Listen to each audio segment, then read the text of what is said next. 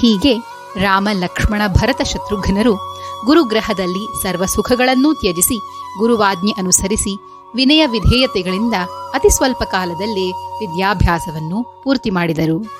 ಒಂದು ದಿನ ಸಂಜೆ ದಶರಥನು ಮಂತ್ರಿಯಿಂದೊಳಗೂಡಿ ಗುರುಗ್ರಹಕ್ಕೆ ತೆರಳಿ ವೇದವನ್ನುಚ್ಚರಿಸುತ್ತಿದ್ದ ಪುತ್ರ ರತ್ನಗಳನ್ನು ನೋಡಿ ಅವರ ಮುಖಾರವಿಂದಗಳಿಂದ ಹೊರಡುತ್ತಿದ್ದ ಮುತ್ತಿನಂತಹ ಸ್ಪಷ್ಟವಾದ ಪದಗಳನ್ನು ಕೇಳಿ ಅತ್ಯಂತ ಆನಂದ ಹೊಂದಿದನು. ತನ್ನ ಕುಮಾರರು ಸ್ವಲ್ಪ ಕಾಲದಲ್ಲಿ ಇಷ್ಟೊಂದು ಅಭಿವೃದ್ಧಿ ಹೊಂದಿದರಲ್ಲ ಎಂದು ದಶರಥನು ಸಂತೋಷಿಸಿದನು. ರಾಮನು ಎದ್ದು ಬಂದು ತಂದೆಗೆ ನಮಸ್ಕಾರ ಮಾಡಿದನು. ಅದನ್ನು ನೋಡಿದ ಮಿಕ್ಕ ಮೂವರು ಸೋದರರು ತಂದೆಗೆ ನಮಸ್ಕಾರ ಮಾಡಿ ನಿಂತರು. ಗುರುಗಳು ರಾಜನನ್ನೂ ಮಂತ್ರಿಯನ್ನು ಉನ್ನತಾಸನಗಳಲ್ಲಿ ಕುಳಿತುಕೊಳ್ಳುವಂತೆ ಹೇಳಿದರು. ರಾಜನು ತನ್ನ ಕುಮಾರರು ವಿದ್ಯಾಭ್ಯಾಸದಲ್ಲಿ ಎಷ್ಟು ಅಭಿವೃದ್ಧಿ ಹೊಂದಿದ್ದಾರೆ ಎನ್ನುವುದನ್ನು ಕೇಳಿ ತಿಳಿದುಕೊಳ್ಳಲು ಪ್ರಾರಂಭಿಸಿದನು. ಅವರ ಸಂಭಾಷಣೆಯನ್ನು ಕೇಳಬಾರದೆನ್ನುವುದರ ಸೂಚಕವಾಗಿ ರಾಮನು ತನ್ನ ಪುಸ್ತಕಗಳನ್ನು ತೆಗೆದುಕೊಂಡು ಗುರುವಾಜ್ಞೆಯನ್ನು ಪಡೆದು ತನ್ನ ಕೋಣೆಗೆ ಹೋದನು. ಪ್ರತಿ ವಿಷಯದಲ್ಲೂ ಸೋದರರು ರಾಮನನ್ನು ಅನುಸರಿಸುತ್ತಿದ್ದರಾದ್ದರಿಂದ ಅವನ ಅಭಿಪ್ರಾಯವನ್ನು ಗ್ರಹಿಸಿ ಅವರೂ ಅಲ್ಲಿಂದ ಹೊರಟರು.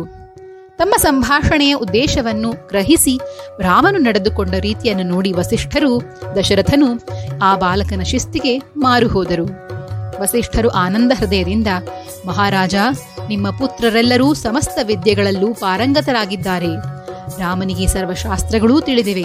ಅವನು ಸಾಮಾನ್ಯನಲ್ಲ. ನಾನು ವೇದಶಾಸ್ತ್ರಗಳನ್ನು ಹೇಳಿಕೊಡಲು ಪ್ರಾರಂಭಿಸಿದೊಡನೆ ಅವುಗಳನ್ನು ಮೊದಲೇ ತಿಳಿದವನಂತೆ ಹೇಳಿಬಿಡುತ್ತಿದ್ದನು.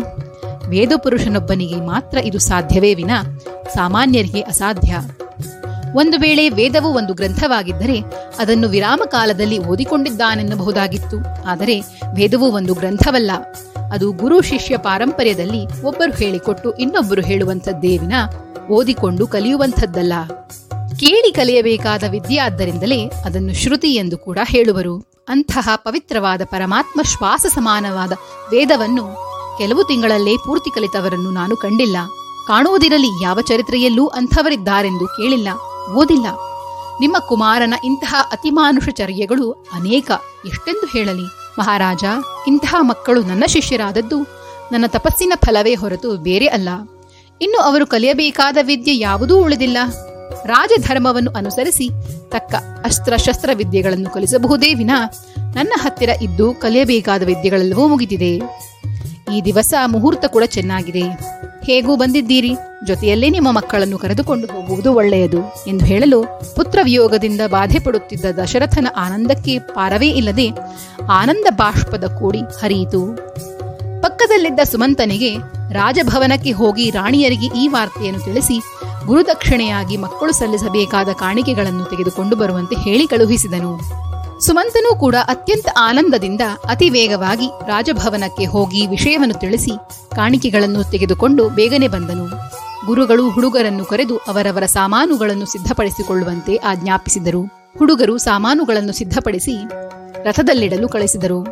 ತಂದೆಯ ಆಜ್ಞೆಯನ್ನು ಅನುಸರಿಸಿ ರಾಮ, ಲಕ್ಷ್ಮಣ ಭರತ ಶತ್ರುಘ್ನರು ಗುರುಪೂಜೆ ಮಾಡಿ ಕಾಣಿಕೆಗಳನ್ನು ಅರ್ಪಿಸಿ ನಮಸ್ಕರಿಸಿ ಮನೆಗೆ ಹಿಂತಿರುಗಲು ಅನುಜ್ಞೆ ಬೇಡಿದರು.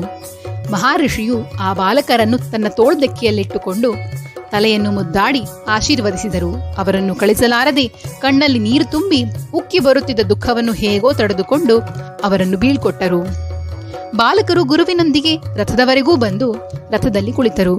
ಬಾಲಕರು ಕೈ ಜೋಡಿಸಿ ಗುರುಗಳಿಗೆ ನಮಸ್ಕರಿಸಿದರು. ಗುರುಗಳು ದುಃಖ ಸಹಿಸಲಾರದೆ ಕಣ್ಣೀರು ಸುರಿಸಿದರು. ಆ ಗುರು ಶಿಷ್ಯ ಸಂಬಂಧವನ್ನು ನೋಡಿದ ದಶರಥನು ತನ್ನಲ್ಲೇ ತಾನು ಆನಂದಿಸಿದನು. ಅಲ್ಲಿಂದ ಹೊರಟು ಎಲ್ಲರೂ ರಾಜಭವನ ಸೇರಿದರು. ಗುರುವು ಭಾರವಾದ ಹೃದಯದಿಂದ ಆಶ್ರಮವನ್ನು ಸೇರಿದರು. ಅವರಿಗೆ ಆಶ್ರಮವು ದೀಪವಿಲ್ಲದ ಮನೆಯಂತೆ ಕತ್ತಲೆಯಾಗಿ ಕಾಣಿಸಿತು. ಹೀಗೆ ಚಿಂತಿಸಿದರೆ ಅದೇ ಒಂದು ಮಹಾಮೋಹವಾಗಿ ಪರಿಣಮಿಸಬಹುದೆಂದು ತನ್ನ ಅವರ ಸಂಬಂಧ ಅನುಭವವನ್ನು ಮರೆಯುವುದಕ್ಕಾಗಿ ಗುರುಗಳು ಧ್ಯಾನಮಗ್ನರಾದರು. ಬಾಹ್ಯ ಭ್ರಾಂತಿ ಹೋಗಿ ಅಂತರ್ ಆನಂದದಲ್ಲಿ ಮುಳುಗಿದರು.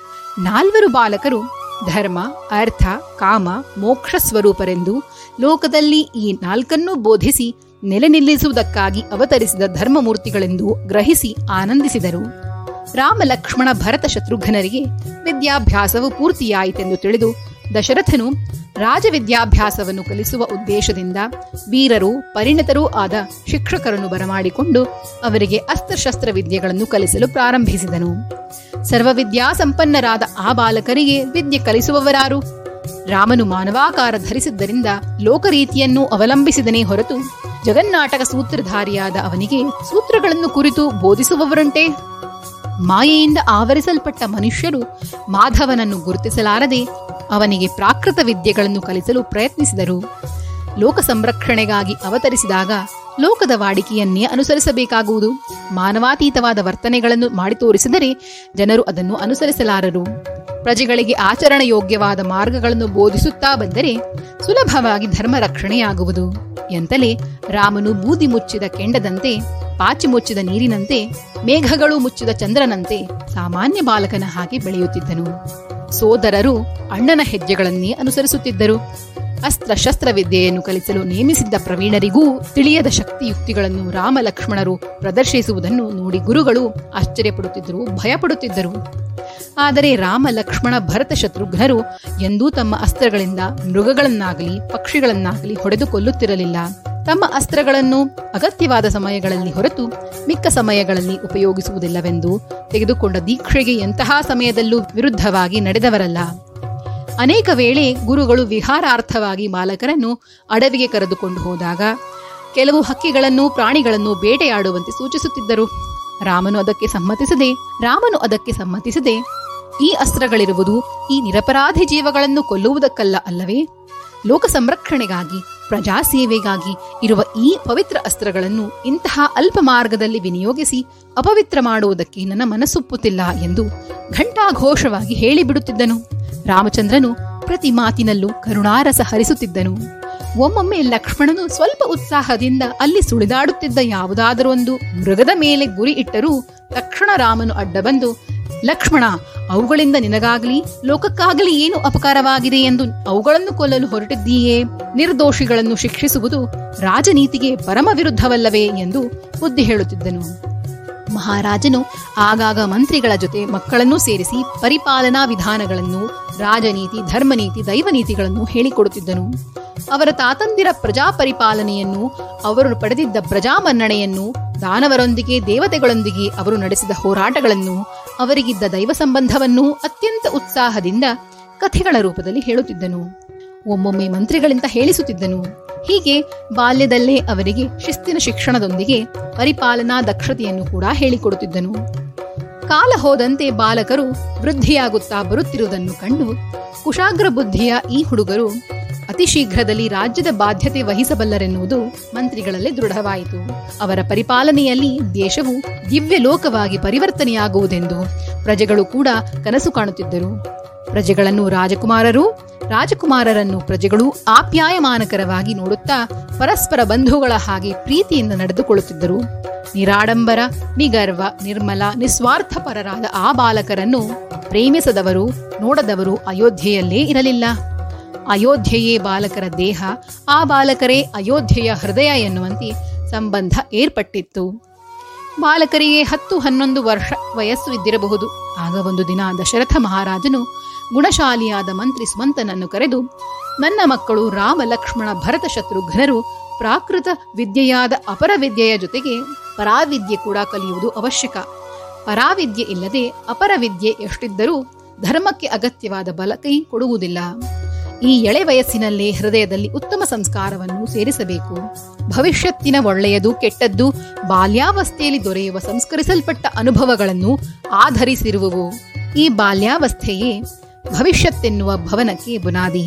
ಆದ್ದರಿಂದ ಮಕ್ಕಳನ್ನು ರಾಜ್ಯ ಸಂಚಾರ ಮಾಡಿಸುವುದರ ಜೊತೆಗೆ ಕ್ಷೇತ್ರ ಯಾತ್ರೆ ಮಾಡಿಸಿ, ತೀರ್ಥರಾಜ್ಯಗಳ ಪವಿತ್ರತೆಯನ್ನು, ಕ್ಷೇತ್ರ ವಿಶಿಷ್ಟತೆಯನ್ನು ವಿವರಿಸಿ, ಅವುಗಳ ದರ್ಶನ ಪಡೆಯುವಂತೆ ಮಾಡಿಸುವುದು ಅವಶ್ಯಕವೆನಿಸುತ್ತದೆ. ಮಕ್ಕಳು ಬೆಳೆದು ದೊಡ್ಡವರಾದ ಮೇಲೆ ವಿಷಯಾಸಕ್ತರಾಗುವರು. ಅದಕ್ಕೆ ಮೊದಲೇ ಅವರನ್ನು ದೈವ ಪ್ರೇಮಿಗಳನ್ನಾಗಿ ಮಾಡುವುದು ಹಿರಿಯರ ಒಂದು ಅಗತ್ಯ ಕರ್ತವ್ಯ.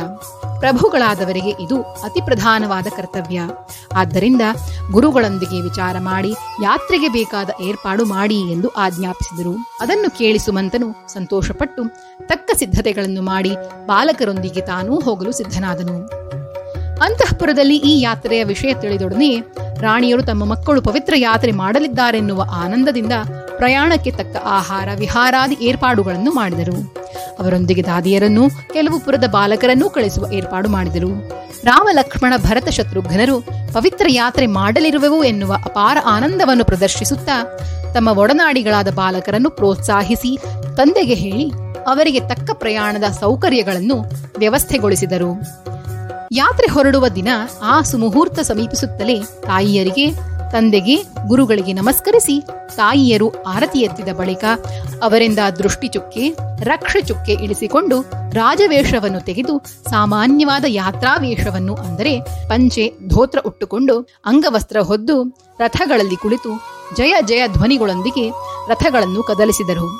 ಮುಂದೂ ಹಿಂದೂ ರಕ್ಷಕ ಭಟರ ರಥಗಳು ವಾಯುವೇಗದಿಂದ ಓಡುತ್ತಿದ್ದವು. ದಿನಗಳು, ವಾರಗಳು, ತಿಂಗಳುಗಳು ಕಳೆದವು. ಪ್ರತಿ ಕ್ಷೇತ್ರವನ್ನು, ಪ್ರತಿ ತೀರ್ಥವನ್ನು ಸಂದರ್ಶಿಸಿ, ಪೂಜೆ ಸಲ್ಲಿಸಿ ಅವುಗಳ ವಿಷಯಗಳನ್ನು ತಿಳಿಯುತ್ತಿದ್ದರು. ಸುಮಂತನು ಅತ್ಯಂತ ಉತ್ಸಾಹದಿಂದ, ಭಕ್ತಿ ಶ್ರದ್ಧೆಗಳಿಂದ, ಅನ್ಯ ಆಸೆಗಳಿಗೆ ಅವಕಾಶವೀಯದೆ ನಿರಂತರವೂ ಕ್ಷೇತ್ರಗಳ ವಿಶೇಷ ಚರಿತ್ರೆಯನ್ನು ಹೇಳುತ್ತಿದ್ದನು. ಬಾಲಕರು ಶ್ರದ್ಧೆಯಿಂದ ಕೇಳುತ್ತಾ, ಆಮೇಲೆ ಆಮೇಲೆ ಎಂದು ಕುತೂಹಲದಿಂದ ಕೇಳಿ ತಿಳಿದುಕೊಳ್ಳುತ್ತಿದ್ದರು. ಸುಮಂತನು ಅವರ ಶ್ರದ್ಧಾಭಕ್ತಿಗಳಿಗೆ ತುಂಬಾ ಆನಂದಪಟ್ಟು ಮತ್ತಷ್ಟು ಉತ್ಸಾಹದಿಂದ ಅಲ್ಲಿಯ ವಿಶೇಷಗಳನ್ನು ತಿಳಿಸುತ್ತಿದ್ದನು. ಹೀಗೆ ಉತ್ತರದ ತುದಿಯಿಂದ ದಕ್ಷಿಣದ ತುದಿಯವರೆಗೂ, ಪೂರ್ವ ಸಮುದ್ರ ತೀರದಿಂದ ಪಶ್ಚಿಮ ಸಮುದ್ರದ ತೀರದವರೆಗೂ ಇರುವ ಕ್ಷೇತ್ರಗಳನ್ನು ಮೂರು ನಾಲ್ಕು ಮಾಸಗಳು ಸಂಚಾರ ಮಾಡಿದರು. ಮಧ್ಯೆ ಮಧ್ಯೆ ಆಯಾ ರಾಜ್ಯಗಳಲ್ಲಿನ ಕೆಲವು ಪ್ರಜಾ ಅನಾನುಕೂಲಗಳನ್ನು, ಯಾತ್ರಿಕರ ಅನಾನುಕೂಲಗಳನ್ನು ಗುರುತಿಸಿ ಮಂತ್ರಿಗೆ ಹೇಳಿ ಅವುಗಳನ್ನು ಸರಿಪಡಿಸುತ್ತಿದ್ದರು. ದೈವ ಮಂದಿರಗಳಿಗೆ ತಕ್ಕ ಏರ್ಪಾಡುಗಳನ್ನು, ಭದ್ರತೆಗಳನ್ನು ಕಲ್ಪಿಸಿದರು. ಯಾತ್ರಿಕರಿಗೆ ನೀರು, ವಸತಿ, ಮರದ ನೆರಳು, ಅರವಟ್ಟಿಗೆಗಳು, ಛತ್ರಗಳು, ಆರೋಗ್ಯ ಕೇಂದ್ರ ಹೀಗೆ ಅನೇಕ ಬಗೆಯ ಸೌಕರ್ಯಗಳನ್ನು ಏರ್ಪಡಿಸುವಂತೆ ರಾಮನು ಹೇಳಿದಾಗಲೆಲ್ಲ ಮಂತ್ರಿ ಸುಮಂತನು ರಾಮನ ಅಭೀಷ್ಟಕ್ಕೆ ಎದುರು ಹೇಳದೆ ಎಲ್ಲವನ್ನೂ ಅತಿ ಶೀಘ್ರವಾಗಿ ಮಾಡಿಸುತ್ತಿದ್ದುದನ್ನು ನೋಡಿ ಬಾಲಕರು ತಮ್ಮಲ್ಲೇ ಆನಂದಿಸುತ್ತಿದ್ದರು. ತಮ್ಮ ಮಂತ್ರಿಯಂತಹ ಮಂತ್ರಿಗಳು ಲೋಕದಲ್ಲಿದ್ದರೆ ಲೋಕಕ್ಷೇಮಕ್ಕೆ ಕೊರತೆಯೇ ಇರದು ಎಂದು ತಮ್ಮ ತಮ್ಮಲ್ಲೇ ಆಡಿಕೊಳ್ಳುತ್ತಿದ್ದರು. ಇತ್ತ ಅಯೋಧ್ಯೆಯಲ್ಲಿ ಕುಮಾರರ ಕ್ಷೇಮವನ್ನು ಗೂಢಚಾರರ ಮೂಲಕ ತಿಳಿಯುತ್ತಿದ್ದರು. ಒಂದೊಂದು ಸಾರಿ ರಾಣಿಯರು ಪುತ್ರವಿಯೋಗವನ್ನು ಸಹಿಸಲಾರದೆ ಎಲ್ಲಿದ್ದಾರೋ ಹೇಗಿದ್ದಾರೋ ಆಹಾರ ಹವಾಗಳ ವ್ಯತ್ಯಾಸದಿಂದ ಅವರ ಆರೋಗ್ಯ ಹೇಗಿದೆಯೋ ಎಂಬ ಅನುಮಾನದಿಂದ ವಸಿಷ್ಠರನ್ನು ಬರಮಾಡಿಕೊಂಡು ಮಕ್ಕಳ ಕ್ಷೇಮ ಸಮಾಚಾರವನ್ನು ವಿಚಾರಿಸುತ್ತಿದ್ದರು. ವಸಿಷ್ಠರು ತಮ್ಮ ಯೋಗ ದೃಷ್ಟಿಯಿಂದ ಪರಿಶೀಲಿಸಿ, ಬಾಲಕರಿಗೆ ಯಾವ ತೊಂದರೆಯೂ ಇಲ್ಲದೆ ಆನಂದವಾಗಿ ಯಾತ್ರೆಯನ್ನು ಸಾಗಿಸುತ್ತಿದ್ದಾರೆಂದು, ಅತಿ ಶೀಘ್ರವಾಗಿ ಅಯೋಧ್ಯೆ ಸೇರುವರೆಂದು ಹೇಳಿ, ರಾಣಿಯರಿಗೆ ಧೈರ್ಯವನ್ನೂ, ಆನಂದವನ್ನೂ ಇತ್ತು ಅವರನ್ನು ಆಶೀರ್ವದಿಸಿ ಹೋಗುತ್ತಿದ್ದರು.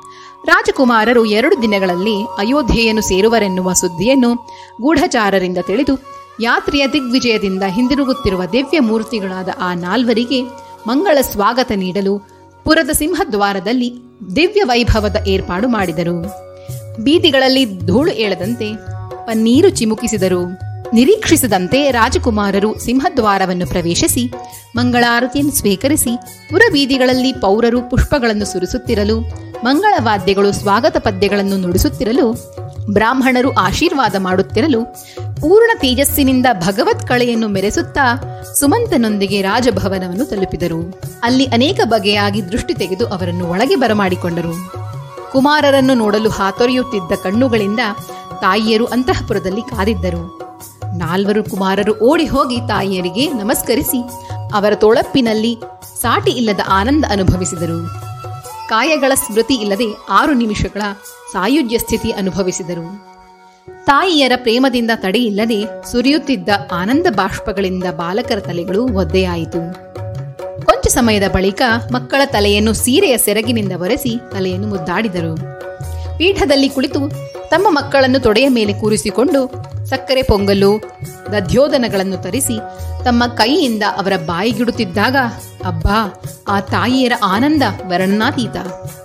ಮೂರು ತಿಂಗಳು ಪುತ್ರ ವಿಯೋಗದಿಂದ ಉಂಟಾಗಿದ್ದ ಪ್ರೇಮ ತಾಪವನ್ನು ನಿವಾರಿಸಿಕೊಳ್ಳಲು ಕೆಲವು ದಿನಗಳ ಕಾಲ ರಾತ್ರಿ ಹಗಲು ತಮ್ಮ ಮಕ್ಕಳನ್ನು ತಮ್ಮೊಂದಿಗೆ ಇಟ್ಟುಕೊಂಡು ಆಗಾಗ ಅವರಿಂದ ಯಾತ್ರೆಯ ವಿಷಯವನ್ನು ಕೇಳಿ ತಿಳಿದುಕೊಳ್ಳುತ್ತಿದ್ದರು. ಬಾಲಕರು ಒಂದೊಂದು ಕ್ಷೇತ್ರದ ವಿಶಿಷ್ಟತೆಯನ್ನೂ ಸುಮಂತನಿಂದ ಕೇಳಿದ್ದೆಲ್ಲವನ್ನೂ ತಾಯಿಯರಿಗೆ ಹೇಳುತ್ತಿದ್ದರು. ಆ ತಾಯಿಯರೂ ಕೂಡ ಯಾತ್ರಾ ಫಲವನ್ನು ಅನುಭವಿಸುವವರಂತೆ ಅತ್ಯಂತ ಶ್ರದ್ಧಾಭಕ್ತಿಯಿಂದ ಕೇಳುತ್ತಿದ್ದರು. ಮಕ್ಕಳು ಯಾತ್ರೆ ಮಾಡಿಕೊಂಡು ಬಂದರೆನ್ನುವ ಸಂಭ್ರಮದಿಂದ ದಶರಥನು ಒಂದು ದಿನ ದೇವತಾ ಸಮಾರಾಧನೆ ನಡೆಸಿ ಕಾಶಿ ಪ್ರಯಾಗ ತೀರ್ಥಗಳನ್ನು ಬಂದವರೆಲ್ಲರಿಗೂ ಬ್ರಾಹ್ಮಣರಿಂದ ಕೊಡಿಸಿದನು. ಮೃಷ್ಟಾನ್ನ ನೀಡಿದನು, ದಕ್ಷಿಣೆ ಕೊಟ್ಟು ಕಳಿಸಿದನು. ಈ ವಿಧವಾಗಿ ಮಕ್ಕಳು ಹುಟ್ಟಿದಾಗಿನಿಂದಲೂ ಯಾವುದಾದರೂ ಒಂದೊಂದು ಹೆಸರಿನಿಂದ ಅಯೋಧ್ಯೆಯಲ್ಲಿ ಉತ್ಸವಗಳನ್ನು ನಡೆಸುತ್ತಲೇ ಇದ್ದರು.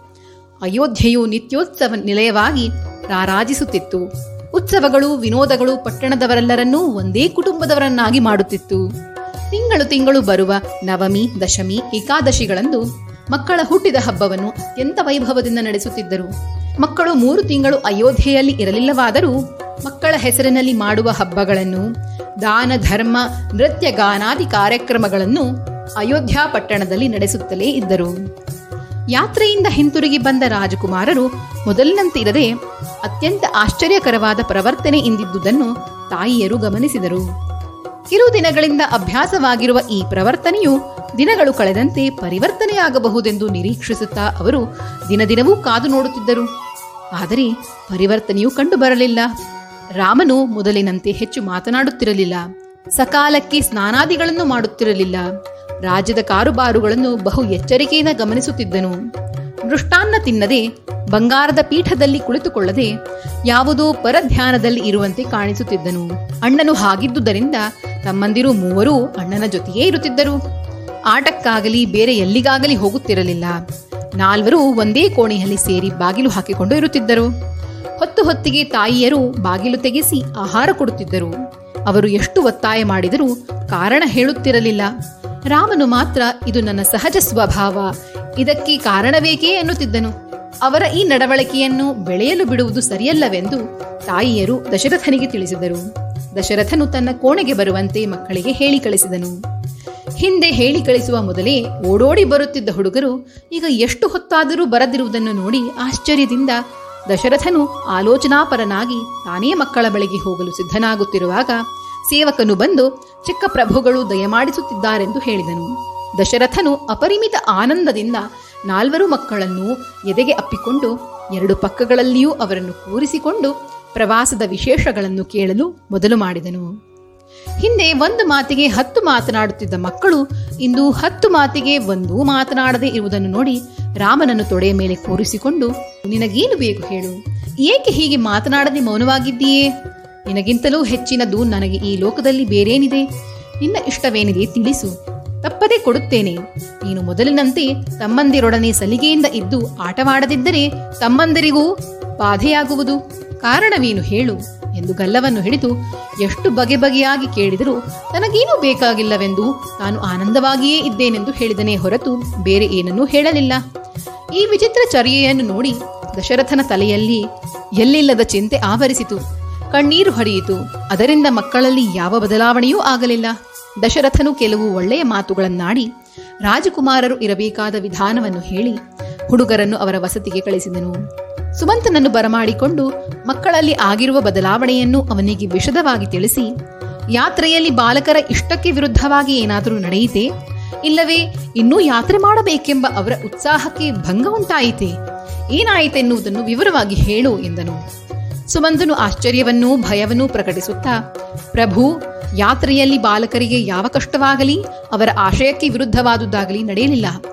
ಬಾಲಕರ ಇಷ್ಟವನ್ನು ಅನುಸರಿಸಿ ದಾನ ಧರ್ಮಗಳನ್ನಾಗಲಿ ಯಾತ್ರಿಕರುಗಳಿಗೆ ಅಗತ್ಯವಾದ ಸೌಕರ್ಯಗಳನ್ನು ಒದಗಿಸುವುದಾಗಲಿ, ಅವರು ಅಪೇಕ್ಷಿಸಿದ ಮರುಕ್ಷಣವೇ ಕಾರ್ಯಗತ ಮಾಡುತ್ತಿದ್ದೆ. ಈ ವಿಷಯದಲ್ಲಿ ತಮಗೆ ಅಸಂತೃಪ್ತಿಯಾಯಿತೆಂದು ಅವರು ಎಂದೂ ಹೇಳಲಿಲ್ಲ. ನನಗೆ ಕೂಡ ಹಾಗೆ ಅನ್ನಿಸಲಿಲ್ಲ. ಎಂದು ಪರಿಪರಿ ವಿಧವಾಗಿ ಭಿನ್ನವಿಸಿಕೊಳ್ಳುತ್ತಿದ್ದ ಸುಮಂತನನ್ನು ನೋಡಿ ದಶರಥನು, ಸುಮಂತ, ನೀನು ಮಹಾಗುಣಶಾಲಿ. ನೀನು ಎಂದೂ ರಾಜ್ಯ ಕಾರ್ಯದಲ್ಲಿ ಅಶ್ರದ್ಧೆಯನ್ನಾಗಲಿ ತಪ್ಪನ್ನಾಗಲಿ ಮಾಡುವುದಿಲ್ಲವೆನ್ನುವುದು ನನಗೆ ಚೆನ್ನಾಗಿ ಗೊತ್ತು. ಆದರೆ ಏಕೋ ಏನೋ ಯಾತ್ರೆಯಿಂದ ಬಂದ ಮೇಲೆ ಹುಡುಗರು ಬಹಳ ಬದಲಾವಣೆಯಾಗಿದ್ದಾರೆ. ಆಹಾರ ವಿಹಾರಗಳನ್ನೂ ಬಿಟ್ಟಿದ್ದಾರೆ. ಎಷ್ಟು ವಿಧವಾಗಿ ವಿಚಾರಿಸಿದರೂ ಕಾರಣ ತಿಳಿಸದೆ ರಾಮನು ಸರಿಯಾಗಿ ಮಾತನ್ನೂ ಆಡದೆ ವೈರಾಗ್ಯ ತಾಳಿರುವುದನ್ನು ನೋಡಿ ನನಗೆ ಆಶ್ಚರ್ಯವಾಗುತ್ತಿದೆ. ರಾಣಿಯರೂ ಕೂಡ ಮುಂದೇನಾಗುವುದೋ ಎನ್ನುವ ಭಯದಿಂದ ಒಳಗೊಳಗೆ ಕೊರಗುತ್ತಿದ್ದಾರೆ ಎಂದು ತಿಳಿಸಲು ಸುಮಂತನು ತಾವು ಒಪ್ಪಿದರೆ ನಾನೊಂದು ಸಾರಿ ಬಾಲಕರನ್ನು ಕಂಡು ವಿಷಯವನ್ನು ತಿಳಿಯುತ್ತೇನೆ ಎಂದು ಕೋರಿದನು. ದಶರಥನು, ತಪ್ಪದೆ ಹೋಗಬಹುದು. ಕಾರಣ ತಿಳಿದರೆ ಅದಕ್ಕೆ ಬೇಕಾದ ಕಾರ್ಯವನ್ನು ಸುಲಭವಾಗಿ ಮಾಡಬಹುದು. ಆಲಸ್ಯ ಮಾಡದೆ ಹೊರಡು ಎಂದು ಅಪ್ಪಣೆ ಮಾಡಿದನು. ಸುಮಂತನು ಆವೈದನೆಯಿಂದ ಆತುರಾತುರವಾಗಿ ಬಾಲಕರ ವಸತಿಗೆ ಹೋಗಿ ನೋಡಲು ವಸತಿಯ ಒಳಗಿನಿಂದ ಅಗಳಿ ಹಾಕಿತ್ತು. ಮುಂದುಗಡೆ ಪರಿಚಾರಕನೊಬ್ಬ ನಿಂತಿದ್ದನು. ಮಂತ್ರಿಯು ಬಾಗಿಲು ಬಡಿಯುತ್ತಲೇ ಲಕ್ಷ್ಮಣನು ಬಂದು ಬಾಗಿಲು ತೆಗೆದನು. ಸುಮಂತನು ಒಳಗೆ ಹೋಗಿ ಅಗಳಿ ಹಾಕಿ ಬಾಲಕರೊಡನೆ ಬಹುವಿಧವಾಗಿ ಸಂಭಾಷಣೆ ನಡೆಸಿದನು. ಏನು ಮಾಡಿದರೂ ಅವನಿಗೆ ಅವರ ನಡವಳಿಕೆಯ ಕಾರಣ ಸಿಕ್ಕಲಿಲ್ಲ. ಹುಡುಗರು ಯಾತ್ರೆಯಲ್ಲಿ ತನ್ನೊಂದಿಗಿದ್ದಾಗಿನ ಲವಲವಿಕೆಗೂ ಉಲ್ಲಾಸಕ್ಕೂ ಈಗ ತನ್ನೊಂದಿಗೆ ನಡೆಸುತ್ತಿರುವ ಸಂಭಾಷಣೆಗೂ ಇದ್ದ ಅಗಾಧ ವ್ಯತ್ಯಾಸವನ್ನು ಗಮನಿಸಿ ಕಣ್ಣೀರು ಸುರಿಸುತ್ತಾ ರಾಮನನ್ನು ಬಹುವಿಧವಾಗಿ ಬೇಡಿಕೊಂಡನು. ರಾಮನು ಮುಗುಳು ನಗುತ್ತಾ, ಸುಮಂತ ಸಹಜವಾದುದಕ್ಕೆ ಕಾರಣವೇನಿರುತ್ತದೆ ನನಗೆ ಯಾವ ಕೊರತೆಯೂ ಇಲ್ಲ. ಯಾವ ಆಸೆಯೂ ಇಲ್ಲ.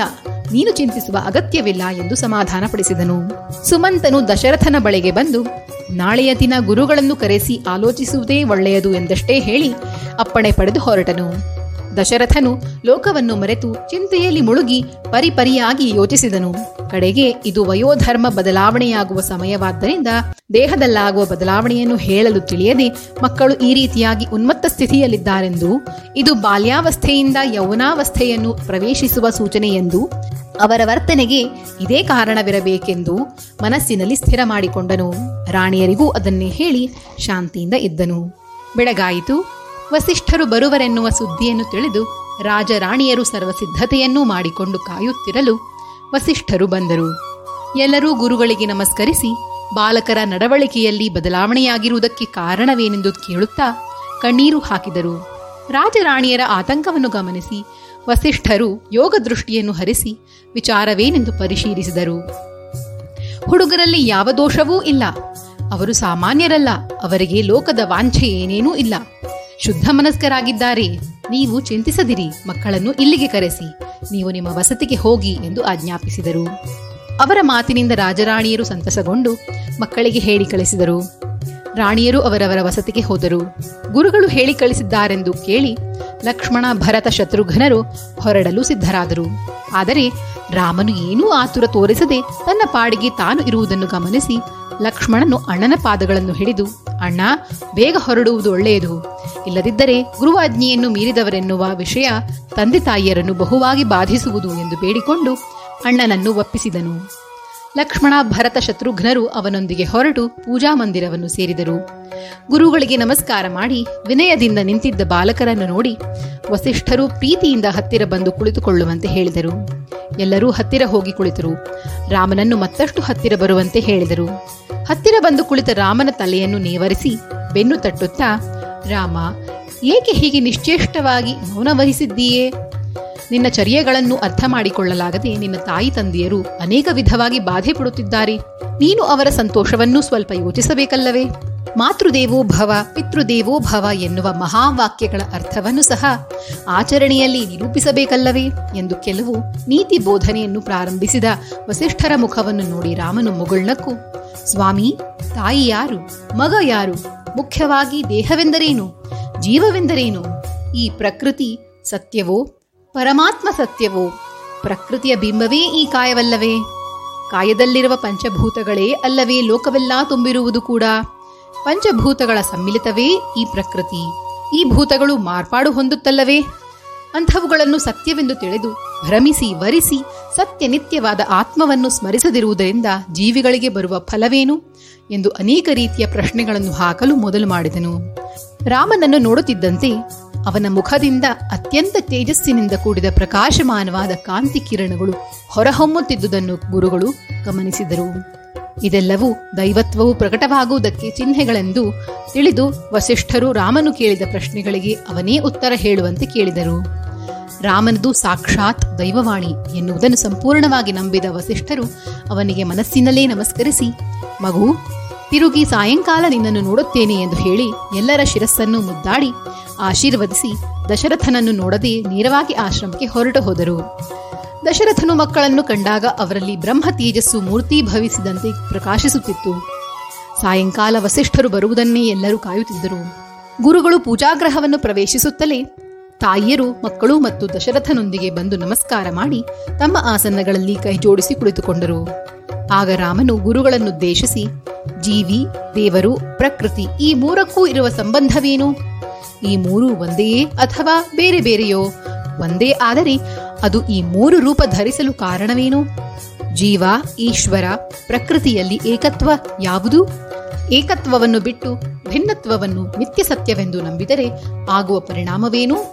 ಎಂದು ಕೇಳಲಾರಂಭಿಸಿದನು. ಅವನ ಪ್ರಶ್ನೆಗಳನ್ನು ಕೇಳಿ ತಂದೆ ತಾಯಿಯರು ಆಶ್ಚರ್ಯದಿಂದ ಅವನನ್ನು ನೋಡಿದರು. ಜ್ಞಾನವೇ ದಿವಿಯಿಂದ ಭುವಿಗೆ ಇಳಿದು ಬಂದಂತೆ ಮೂರ್ತಿ ಭವಿಸಿದಂತೆ ತೇಜಸ್ಸಿನಿಂದ ರಾಮನು ಬೆಳಗಿದನು. ಸ್ಪಷ್ಟವಾದ ವಜ್ರದಂತಹ ಮಾತುಗಳಿಂದ ಪ್ರವಹಿಸುತ್ತಿದ್ದ ರಾಮ ವಸಿಷ್ಠರ ಪ್ರಶ್ನೋತ್ತರ ವಾಹಿನಿಯಲ್ಲಿ ಅವರು ಮುಳುಗಿದರು. ರಾಮನು ಮಗನೆನ್ನುವ ಭಾವನೆಯೇ ಸ್ವಲ್ಪ ಕಾಲ ಅವರಲ್ಲಿ ಮರೆಯಾಯಿತು.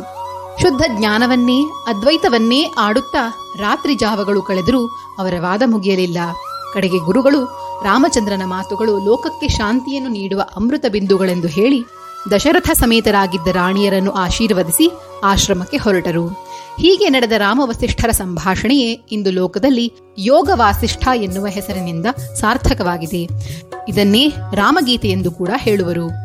ಹೀಗೆ ರಾಮನು ವೇದಾಂತದಲ್ಲಿ ಮುಳುಗಿ ಸರ್ವವನ್ನು ತ್ಯಜಿಸಿ ತನ್ನಲ್ಲೇ ತಾನು ಮಾತನಾಡಿಕೊಳ್ಳುತ್ತಾ ಕೈ ಆಡಿಸುತ್ತಾ ಉನ್ಮತ್ತನಂತೆ ಆಗಾಗ ನಗುತ್ತಾ ಇರುವುದನ್ನು ಗಮನಿಸಿ ಅವನಿಂದಾಗಿ ಬೇರೆ ಮಕ್ಕಳು ಹಾಗೇ ಆಗುವರೋ ಎಂದು ಹೆದರಿ ಅವರನ್ನು ಬೇರೆ ಇಡಲು ಪ್ರಯತ್ನಿಸಿದರು. ಆದರೆ ಅವರು ಒಪ್ಪದೆ ನಿರಂತರವೂ ರಾಮನೊಂದಿಗೆ ಇರುತ್ತಿದ್ದರು. ರಾಜರಾಣಿಯರು ದಿನದಿನವೂ ಚಿಂತೆಯಿಂದ ಕೊರಗುತ್ತಿದ್ದರು ತಾವು ಭಾವಿಸಿದ್ದೆಲ್ಲ ಸ್ವಪ್ನ ದೃಶ್ಯಗಳಾಗುವುವೋ ಏನೋ, ಮಕ್ಕಳಲ್ಲಿ ಯಾವಾಗ ಒಳ್ಳೆಯ ಬದಲಾವಣೆಯಾಗುವುದೋ ಎಂದು ನಿಮಿಷ ನಿಮಿಷಗಳನ್ನು ಎಣಿಸುತ್ತಾ ಕಾಲ ಕಳೆಯುತ್ತಿದ್ದರು. ರಾಮನು ಸರಿಯಾಗಿ ಆಹಾರ ತೆಗೆದುಕೊಳ್ಳದಿದ್ದುದರಿಂದ ಅವನ ದೇಹವು ಸ್ವಲ್ಪ ಬಲಹೀನವಾದಂತೆ ಕಾಣಿಸುತ್ತಿತ್ತು.